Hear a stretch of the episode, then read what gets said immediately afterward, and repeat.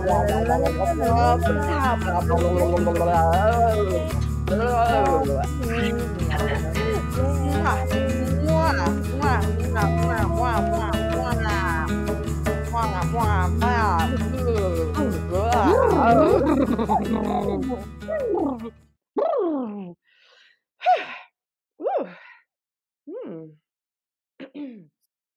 Hello and welcome. I'm Jillian Raymond, the co creator of Juicy Bits and a Coalition Snow ambassador. And I'm Jen Gurecki, your co host and the CEO of Coalition Snow. For those of you who are with us in season two, we are glad you're back. For those of you who are new, get ready to laugh, cry, and maybe pee your pants a little. Juicy Bits is about taking the conversations that we start on the chairlift and at the trailhead and bringing them to you to explore alternative narratives that challenge the status quo about what it means to be a modern woman in the outdoors. Grab your helmet because sometimes it's a bumpy ride. FYI, friends, this podcast is for mature audiences, so you've been warned. Let's get to work and juice the patriarchy. Hi, everyone. This is Jen Gurecki, one of the co hosts for Juicy Bits, and welcome to the newest episode of our podcast. I am thrilled to have special guest with us today, and I want to introduce you all to Denali Hodgdon, who is one of the founders of On the Land podcast. And so today we're going to be talking about that podcast and the inspiration behind it. So, welcome to the podcast, Denali. Hajrikadistan. That means uh, thank you in Deg Hit'an Athabascan. That's probably the best introduction we've ever had on this podcast. Thank you for that. Yeah. um, so yes. Um, can you, for any of our listeners who are unfamiliar with um, that hello that you gave us, can you just give us a little bit more context around that? Well, Hajrikadistan, um, Denali Hodgdon sa Ezra, Melinda Chasing Ong, David Hodgdon sa To, Githernat Cheg, South Naknek, Yith Histon, Fairbanks Listo. Um, hi, everybody. My name is Denali Hodgdon. Um, I'm originally from the villages of Anvik and South Naknek on the Yukon River and in Bristol Bay. I introduced you to my parents, um, Melinda Chase and David Hodgdon. And in our culture, in my Athabascan Dene heritage, as well as in my Sugpiaq heritage, you always introduce your family and where you're from in order to let people know your lineage and where you come from, because that gives them the context that they need in order to know exactly who you are. And I'm the creator and host uh, of On the Land Media. Thank you for that. yes, well, and that introduction that you just gave us and On the Land Media, those those two pieces are really connected. I mean, I would I would imagine that um, it is your um, ancestry and and your family and your connection to the land that really has um, influenced on on the land and i would just love for you to tell our listeners a little bit more about that yeah so on the land actually came out of my last two years of school i just uh, completed my degree in anthropology and public policy at brown university this last december luckily i made it out before um, coronavirus hit the the lower 48 but yeah. i it, grew out of the need to hear more Indigenous voices in the media. I think we've seen an explosion of Indigenous media since Standing Rock, um, which I was fortunate enough to mm-hmm. visit and be a part of um, in 2016 when when the protection of Standing Rock and Oceti Sakowin was going on. And since then, it's just how do we, questions that have been floating in my mind are, you know, how do we hear the stories that need to be told? How do we amplify like what is happening on the ground in our indigenous communities? And then when the work that I've been doing and uh, the exposure that I've had to the outdoor industry, which I've been connected to through being a cultural interpreter in Denali National Park, as well as a raft guide, I realized, you know, there's there's a huge connection between the outdoors and what is going on. I mean, there's obviously a huge connection between what's going on in the outdoors industry as well as Mhm. what is happening on public lands slash you know our indigenous lands as well so how how did i as somebody that has navigated between you know the world of being a water protector as well as the world of being a you know a skier and a hiker and a like raft guide really bridge those two worlds together so that we can amplify the people that are you know both the athletes on the ground our indigenous athletes that have had relationships to mountains or to local crags as well as amplifying the voices of our water protectors who also have a relationship with the land that they are protecting and with our local indigenous leaders youth elders who you know have grown up on our land and in relationship to land through things like berry picking and hunting and trapping and each one of these relationships are very they're all significant and at the same time they're oftentimes siloed and so water protectors might not necessarily be engaging with raft guides all the time or you know our indigenous raft guides might not Mhm. necessarily or like raft guides in the non-native community might not necessarily be engaging with the issues that are happening in in public lands and in public waters. So i was interested in um, for my for my final theses uh, in creating something that was going to extend beyond the academy and really be something that our communities can connect with in the outdoor industry, in our Indigenous communities, and across multiple policy and scientific communities. So, you know, you and I uh, were talking before we got on and started to press record about how each one of these things seems so separate and and yet at the same time everything is so interconnected and uh, i think that's one of the issues that we're facing right now is the fact that we have so many silos so how do we how do we you know be the connector be the Mhm. translators between each one of these silos so then people can see the larger picture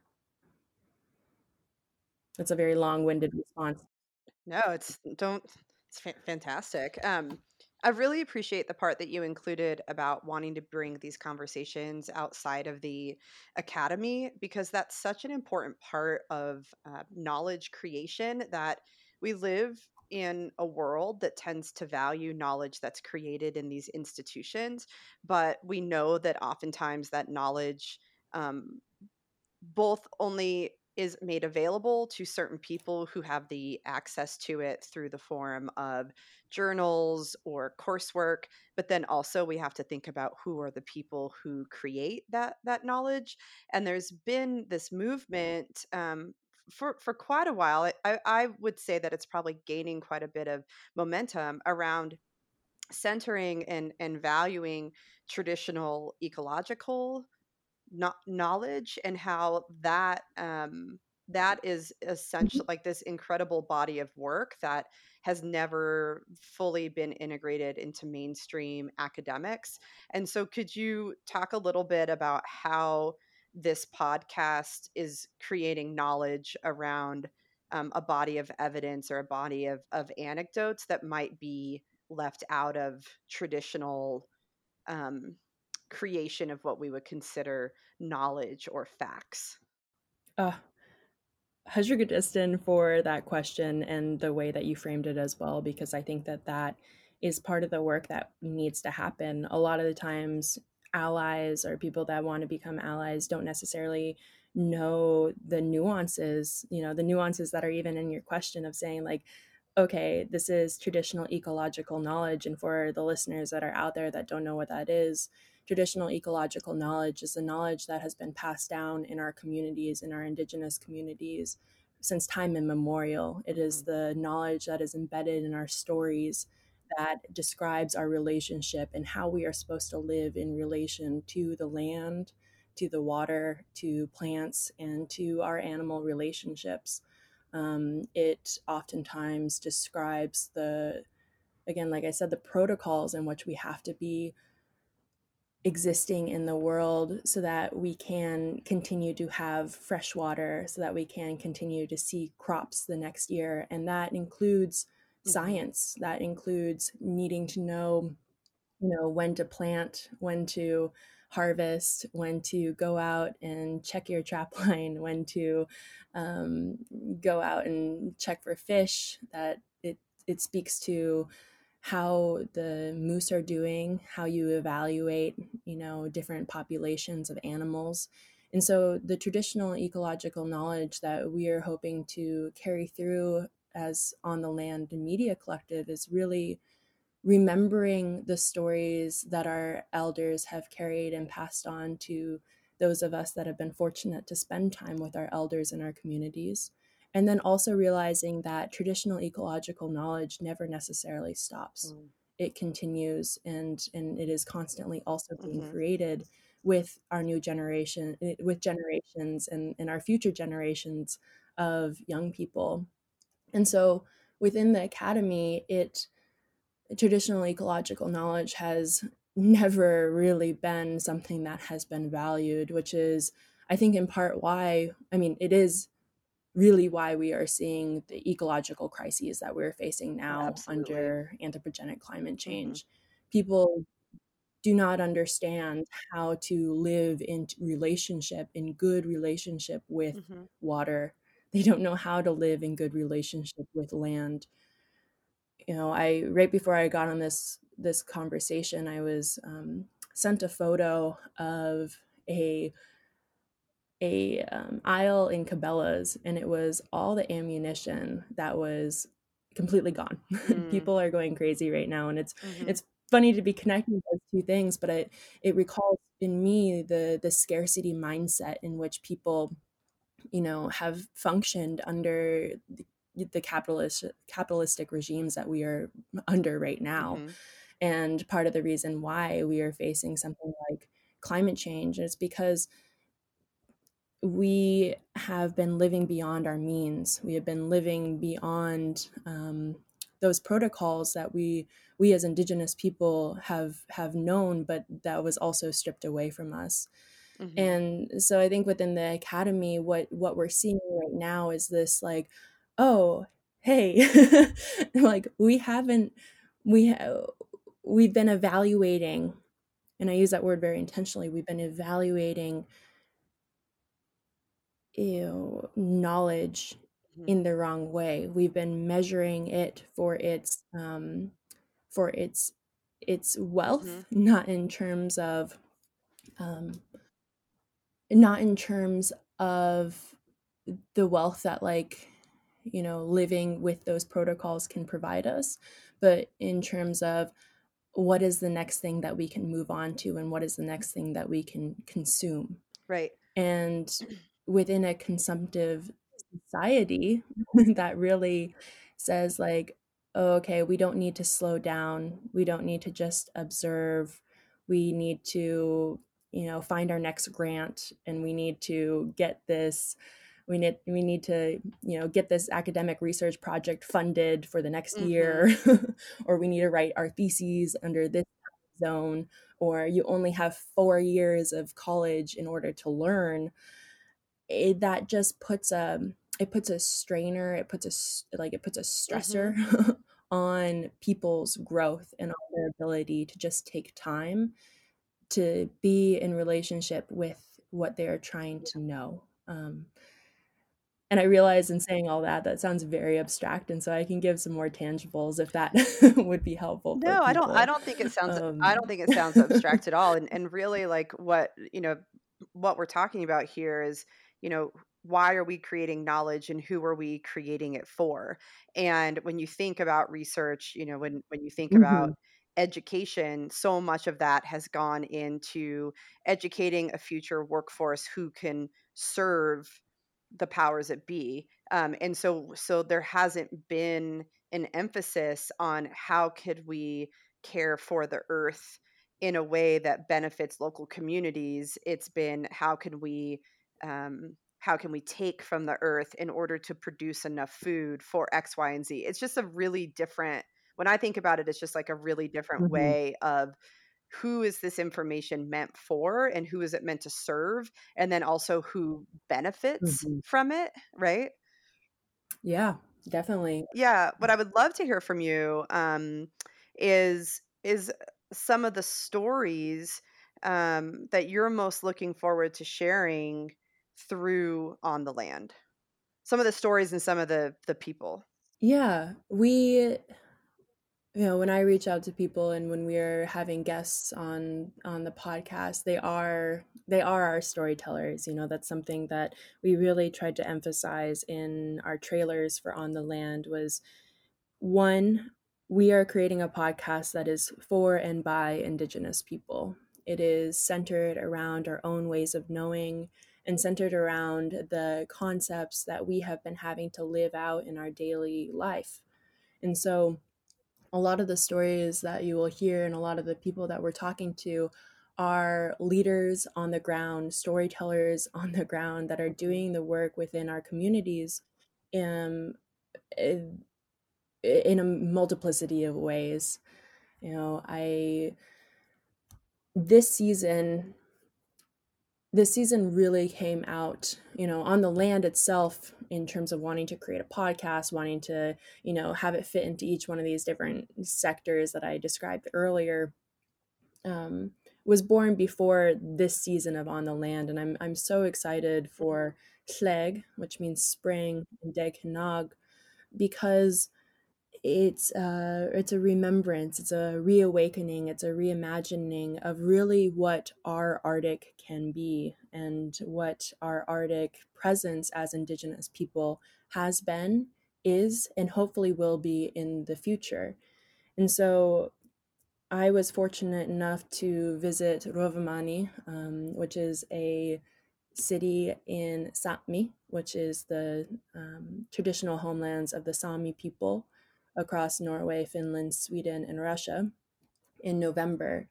And while I was there, uh, I was there for the Arctic Indigenous or the Arctic Youth Leaders Summit and the Arctic mm-hmm. Youth or the Arctic Leaders Summit. mm-hmm. Sorry, there's so many acronyms in the in the Arctic that it's like, how do I keep all these acronyms like aligned?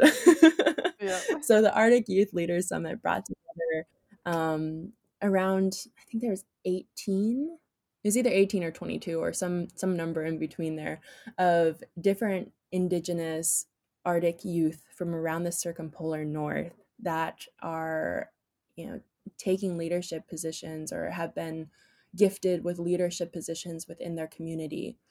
And while i was there you know we were we were there in order to one meet each other see each other and really just hear about our experiences as young people and think like think together what do we need mm-hmm. you know what are we looking forward to as youth living in the arctic under climate change under the pressures of development under the fact that with thawing ice and thawing permafrost you know minerals and gas are becoming easier to access and new shipping routes are being looked to to and tourism i mean now tourism is going to be a little bit different under mm-hmm. under again coronavirus mm-hmm. but uh, we we do have to project for the the what the arctic will look like as it warms up and as people look to the arctic as a new place of opportunity mm-hmm. and so while there we had a conversation and it was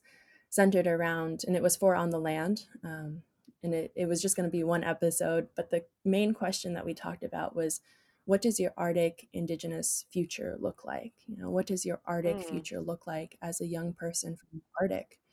And I was able to hear from some amazing youth from Sapmi, uh, from Inuit Nunangat, which is the Inuit um, homelands of Canada, from uh, Inuit youth from the Alaska side, uh, from a young woman. Um, her name is Seki in Greenland, and she actually will be one of our, our youth on or our, our storytellers on on the land this season.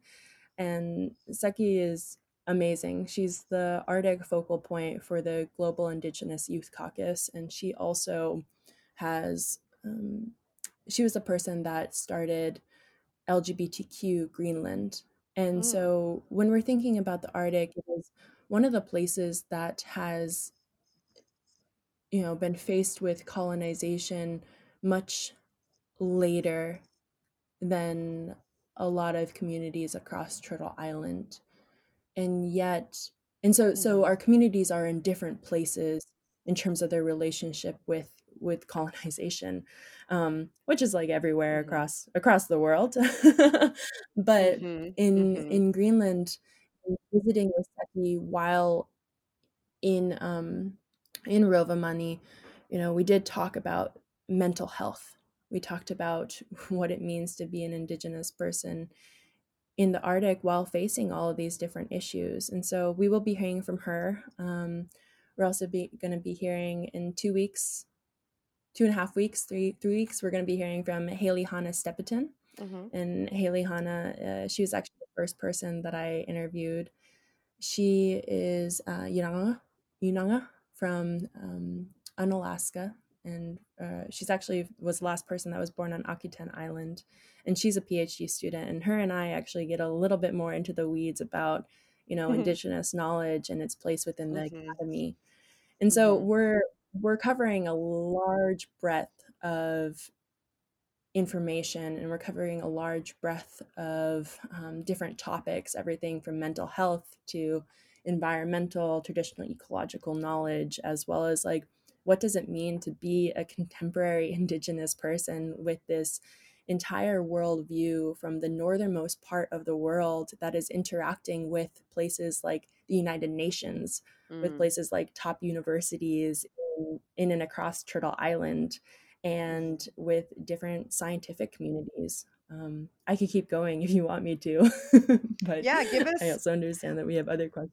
Well, yeah, actually let's um well one question like one of the things that I'm thinking about from from hearing you talk about these people who are going to be featured um, on on the land is um really sort of diving into more of some of the the issues and and I would really love to hear from you um you know what you think are some of the most pressing issues facing indigenous people and then and then also on the on the flip side of that like what are the greatest opportunities now that we know that we're in a world that is evolving and and, and changing? So I'd, I'd love to just sort of unpack some of the the issues and the opportunities that you both are exploring and then also coming to understand through your process of your academic research, but then also the creation of On the Land.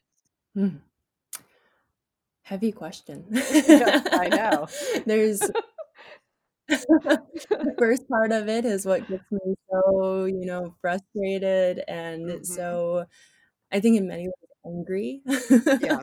and then the second part of it is really what gives me hope and even in this time right now uh, I I hold a lot of optimism. Um, and so, speaking to that first part of that question, some of the issues that we face as Indigenous people, you know, are impacting, and I are impacting people that have been marginalized and that have been colonized throughout history um, to differing and varying degrees.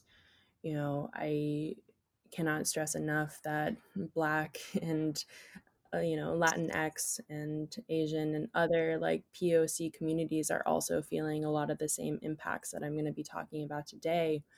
And a lot of those communities have also you know we we are impacted one i would say by borders two and in, in those borders are only amplifying the issues that we are facing due to anthropogenic you know man-made climate change. And i would say that that is probably the biggest issue that we're facing right now. Um, and i i say that with some caveats and with some nuances because we have continuously since you know first being since our our shores were first uh, you know visited by Christopher Columbus in Mhm. 1492, we have faced we have faced disease, we have faced the impacts of genocide and of um, missionaries and of boarding schools and Mhm. you know the list just keeps and of land claims the list just keeps going on and yet right now we're at this nexus where all of the intergenerational trauma, the trauma and the memories that we hold from our grandparents and our great grandparents going through each of these waves of colonization are being felt so much more under climate change and the grief that comes along with that. The grief that comes along with like oh hey you know my generation right now you know i'm 25 and it's it's been amazing to witness the generation right before me and the generation right after me because i think my generation is really the the tipping point we are the the tipping point of saying oh we we see and we felt through this trauma and we also can see how to heal through it we see mm-hmm. how to mm-hmm. heal through it through our stories we are remembering what it's like to be on the land and be in touch with our traditional medicines we are now we now have the space and the a little bit more of the time we are now going to school where we're saying like okay, you're teaching me this history. Well, this is what I want to focus on. I want to focus on the stories that my great grandmother was passing on to me and the lessons that I can be learning from those. But I'm going to be using it through your Western Academy in order to explore it in my thesis. You know, so there's this whole like, we're at this convergence point right now where we are we're we're we're feeling right.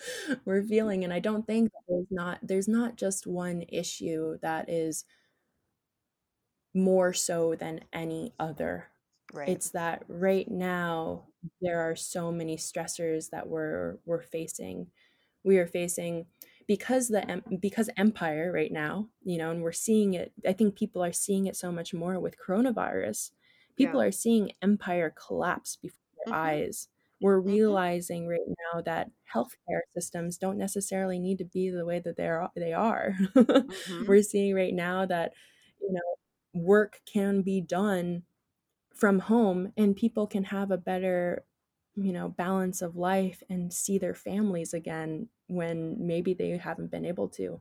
And there's so many more nuances to that but at the same time what is this what does this point in our life right now offer of saying how do we slow down and and how do we remember in this time where those systems that have been based off of scarcity and that have been based off of consumption are crumbling a little bit. yeah, they absolutely are. No, but this, I mean, this dovetails like perfectly into the other part of the question is what are the opportunities? I mean, on the other side of adversity, on the mm-hmm. other side of chaos is opportunity, is innovation. And I would agree with you that we are absolutely seeing a complete disruption to um, air quote normal, like what's normal, um, in in disrupting the status quo is absolutely what we need for so many reasons. Like all you have to do is look at the environment. And that's like one of the number one things that should be telling us figure out how to do this a whole different fucking way than the way mm-hmm. we've been doing it. Right. So I think that um, for me, one of the things that I keep trying to remind myself and think about is that this time that we're in right now is incredibly difficult and stressful, and people are losing their lives and losing their jobs. And um, it is there's so much tragedy um, and loss in all of it and at the same time it's an opportunity to recreate and so you know from yes. an indigenous standpoint how how do you see that recreation or that creation of something completely new yeah and i you know i just want to go back to the fact that you said you know everybody's normal is shifting and yet you know mm-hmm. what is the normal that is being centered what is the normal that has mm-hmm. been centered you know the normal that's mm-hmm. been centered is a nine to five job the normal that has been centered is you go to school for what 20 something years i think like 17 years or mm-hmm. whatnot and your school is only to feed you into a job and if you you know it's a dependent there's there's so many like things that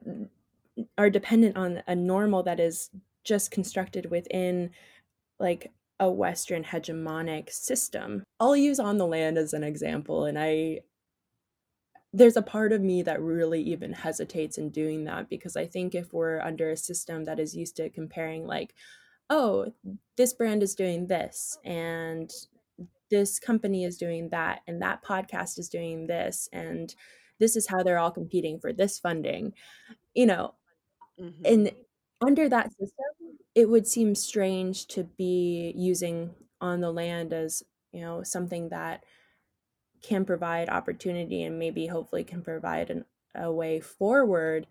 And yet, what we're really trying to do, you know, we were a podcast initially, but we're we're growing from like beyond that. And we're growing Mm. beyond that because we have had so much positive feedback from our own indigenous communities and beyond that as well by people saying oh my goodness we need this we need a place where we Mhm. can hear our voices reflected and you know for people that are are visitors to turtle island or visitors in you know um, in sapmi or visitors in canada people are saying how do we learn from you how do we engage with indigenous Mhm. people in the right way because our education systems, Western education systems, have not taught people our histories, and they haven't taught people how to Mhm. live in relationship with one another. Um, and so I really think that right now it's an opportunity for us to be shifting from that mindset of of comparing and contrasting and saying, how do we work together? How do we build a collective? Which is why on the media on on the land has become a media collective. We see ourselves as a platform to amplify the voices of people that are already doing work in in our communities.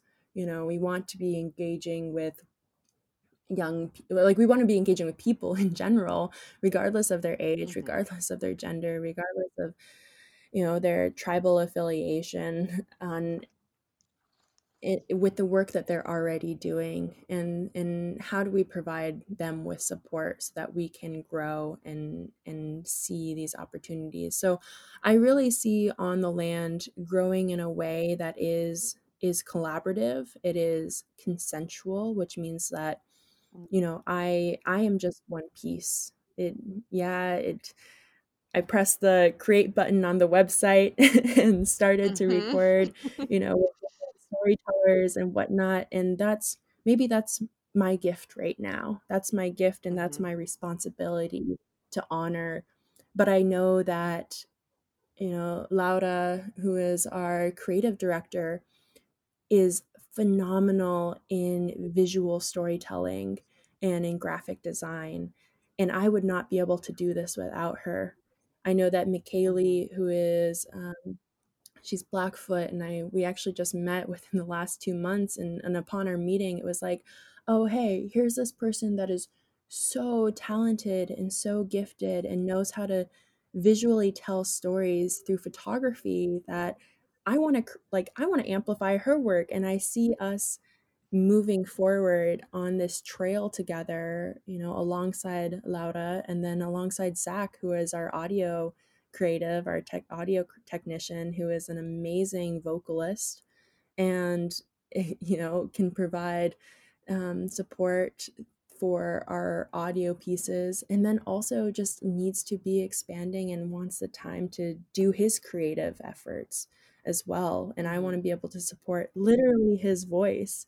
And so right now we're working at on our arctic presence but each one of these creatives each one of these people have stories that they can tell within their communities and as an you know as being trained under public policy and being trained in anthropology and a lot of times people are like i don't see how those overlap well both of them are studying people you know both of them are Right. like Right. engaging with people with public policy it's like in in the western sense it's okay how do i how do i evaluate this this group of you know users or these this this public apparatus?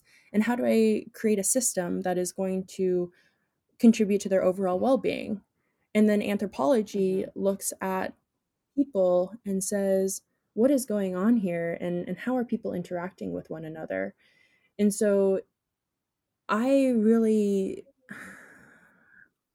see this, you know, moving forward, I I just got really excited. Mhm. like just even right now thinking about like we're just learning how to communicate. We're learning how to communicate and Yeah. and build community. And luckily Western education doesn't negate anything that we're trying to do. It only adds to. It only adds Mhm. to. And going back to those silos, you know, each one of us on our team could be siloed into like, oh, you're a graphic designer, oh, you're a photographer, oh, you're an audio, you know, technician or just, you know, or, or a singer. But that's not true. You know, we're we're all growing and we all can be using our gifts to collaborate with one another and be using multiple forms of knowing, whether it's traditional ecological knowledge or the knowledge that we have learned from the academy. Mhm.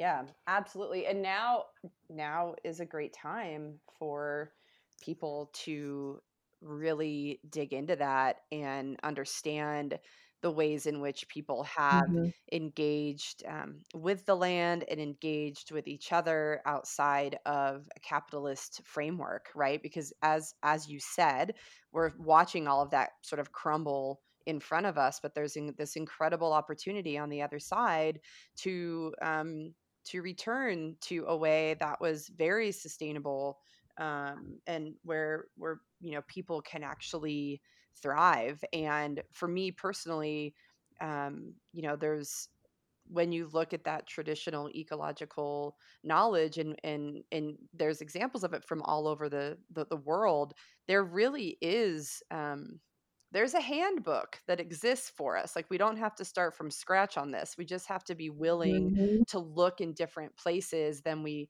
or or or ask people that we may not normally go to and and and and really sort of expand our understanding of what is possible. So it's mhm. kind of you know that's kind of exciting. Yeah, I think it's really important to emphasize sometimes a fear that could come up around conversations like this because it is scary. it's scary when you see 400 years, 500 years, you know, plus of a system that has you know been cannibalistic in many Mhm. ways and has just fed off of itself and fed off of people and it's the the fear that comes alongside of stepping outside your comfort zone is enormous and i think right now you know i'm not as i'm not as familiar with everybody that listens to Mhm. juicy bits but you know i'm i'm sure a lot of people are you know from the outdoor industry that might be engaging with juicy bits are going to be thinking about well where do i fit into this you know a lot of conversations that i've had with allies and a lot of you know non-native friends is there's there's a lot of fear around like well Mhm. where do i fit in Mhm. you know where do i fit fit in right now and they're they're usually white yeah a lot of times they're male you yeah know and and the question is always like, "Well, do you wanna just go back?" And it's like, "No, we don't wanna go back." yeah Like you said, and like we we've been saying, it's we need to just remember the ways that we have existed on the land, and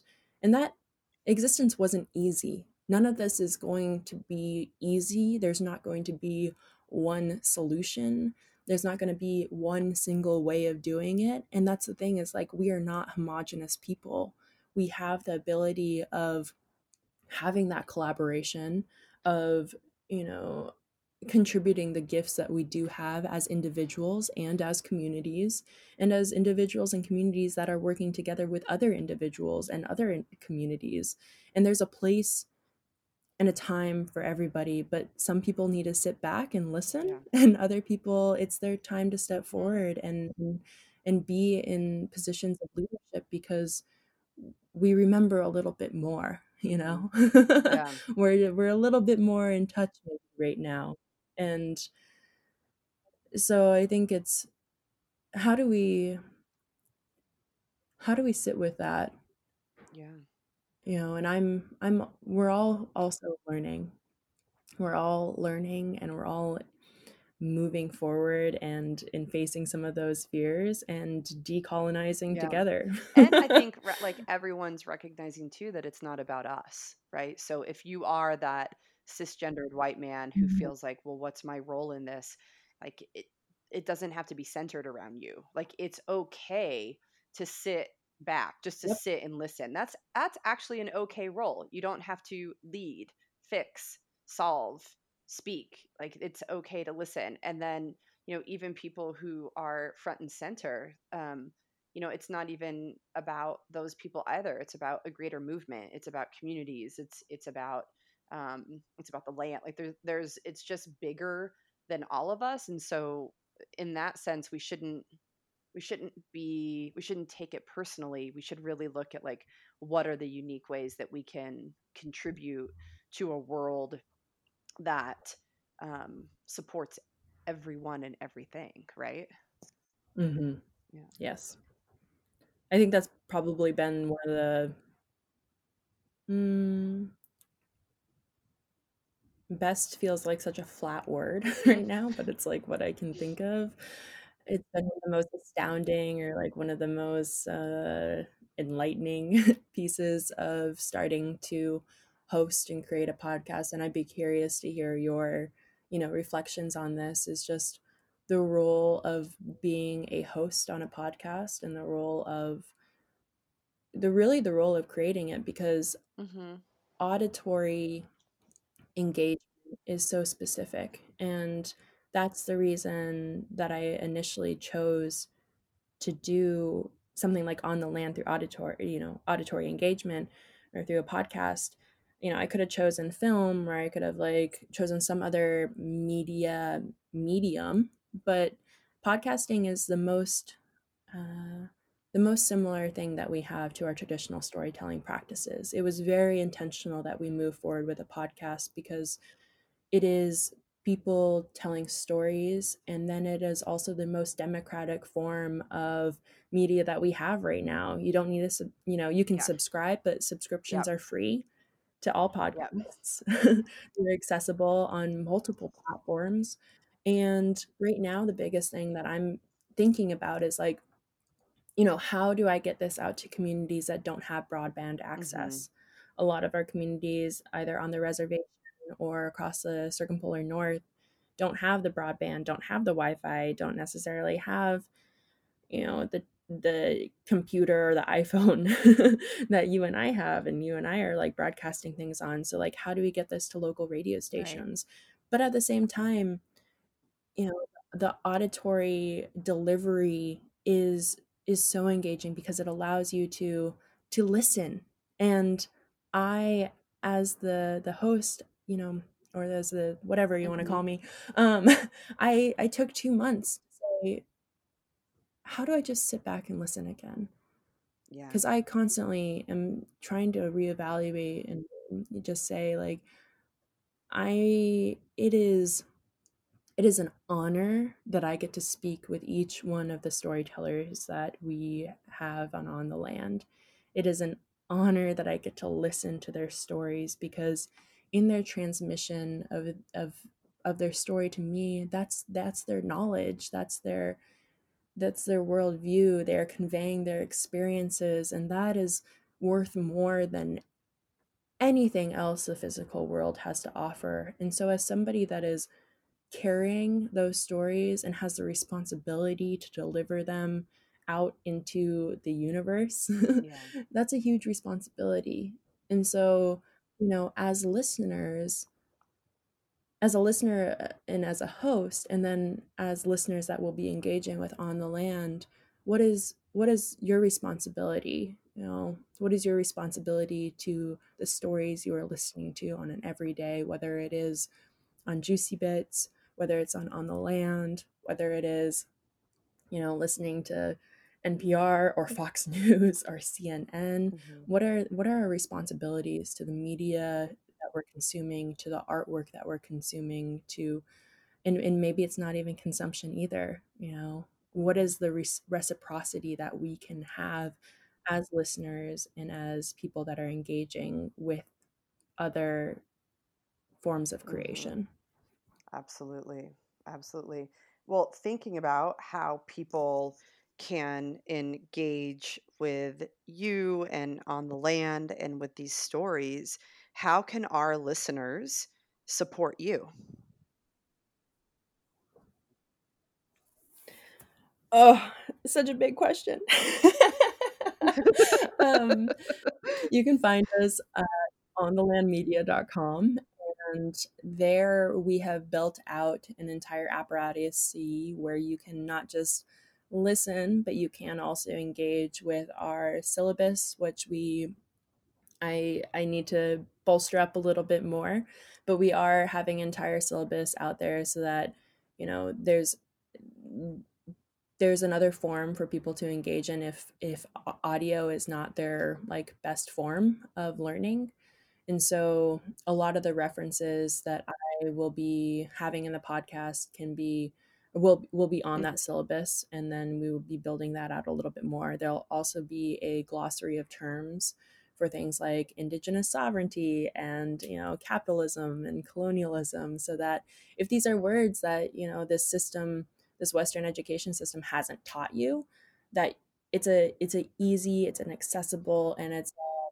um, you know it's a place that you can go to and mm-hmm. not have the i think a lot of times there's shame around what people don't know and we don't want to have that anymore we need to be opening conversations and so we're trying to build a platform right now for people to be open right. to having the conversations yeah. and be open to like the things that they don't know so that's at onthelandmedia.com um, you can listen to us on Spotify, iTunes, yeah. uh, Castbox, Patreon, um, a few others. I'm still I'm still new to this as well.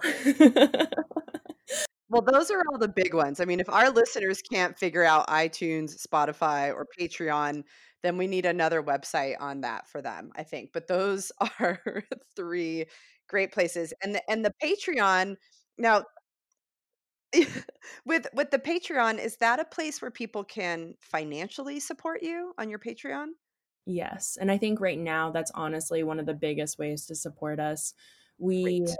don't have any sponsors right now. Yeah. We, you know, we're we're kind of working on that, but that's also something that it's a slow process. A lot of brands are built off of fast and easy like how do we get this money to you and you know like one and done like it's a very transactional and we're not trying to work like that you mm-hmm. know we're working with different brands in the outdoor industry or different brands uh, just across the board um, even different grants that are out there we're we're trying to change systems here like we're trying to say hey we want to be in relationship with you and we want you to grow and learn with us um, and so the biggest way, you know, that we're trying to grow right now is really through that listener engagement. So our Patreon can also be found at On the Land Media. Um, there's a link to it on our website, and that I think is the most democratic way of you know engaging people and having them invest in us in the beginning. And we are growing out our Patreon program. Um, there will be some stickers and possibly some mirror coffee cups in the future um, for Ooh, different supporters. So be on the lookout for that. You know, we we still are growing. Uh, and then the other thing that you can do, you know, if you want to support us, the the best and biggest way I believe, honestly, is just with reviews and feedback. I want to hear from yeah. you. I want to hear how you're perceiving the information, you know, who are storytellers that you're, you know, really engaged with and what you want to hear more of. That will honestly just help to create on the land so that it's not just the stories that we see need to be amplified, but the stories that we see you as listeners also wanting to be heard and amplified and listened to.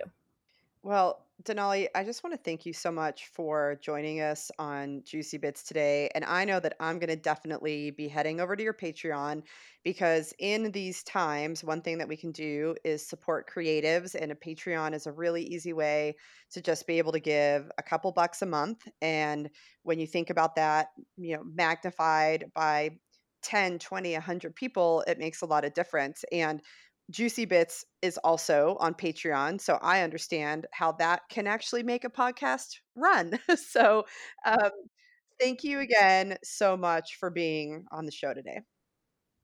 Yeah, Hajrikadistan. And yeah, I just thank you and thank your team for amplifying us. This is, you know, our first interview that we've done with another podcast, which I think is so exciting. Mm-hmm. And again, it really just goes to show how much we can amplify one another's voice and and grow with each other and hey i'll probably be heading over to your patreon as well and to all of our listeners, I want to thank you for tuning in today and also know that we would love your reviews and love your feedback. So head on over to iTunes, let us know what you think, or you can send us a message. Uh, thanks everyone for your time, and we'll talk to you next time.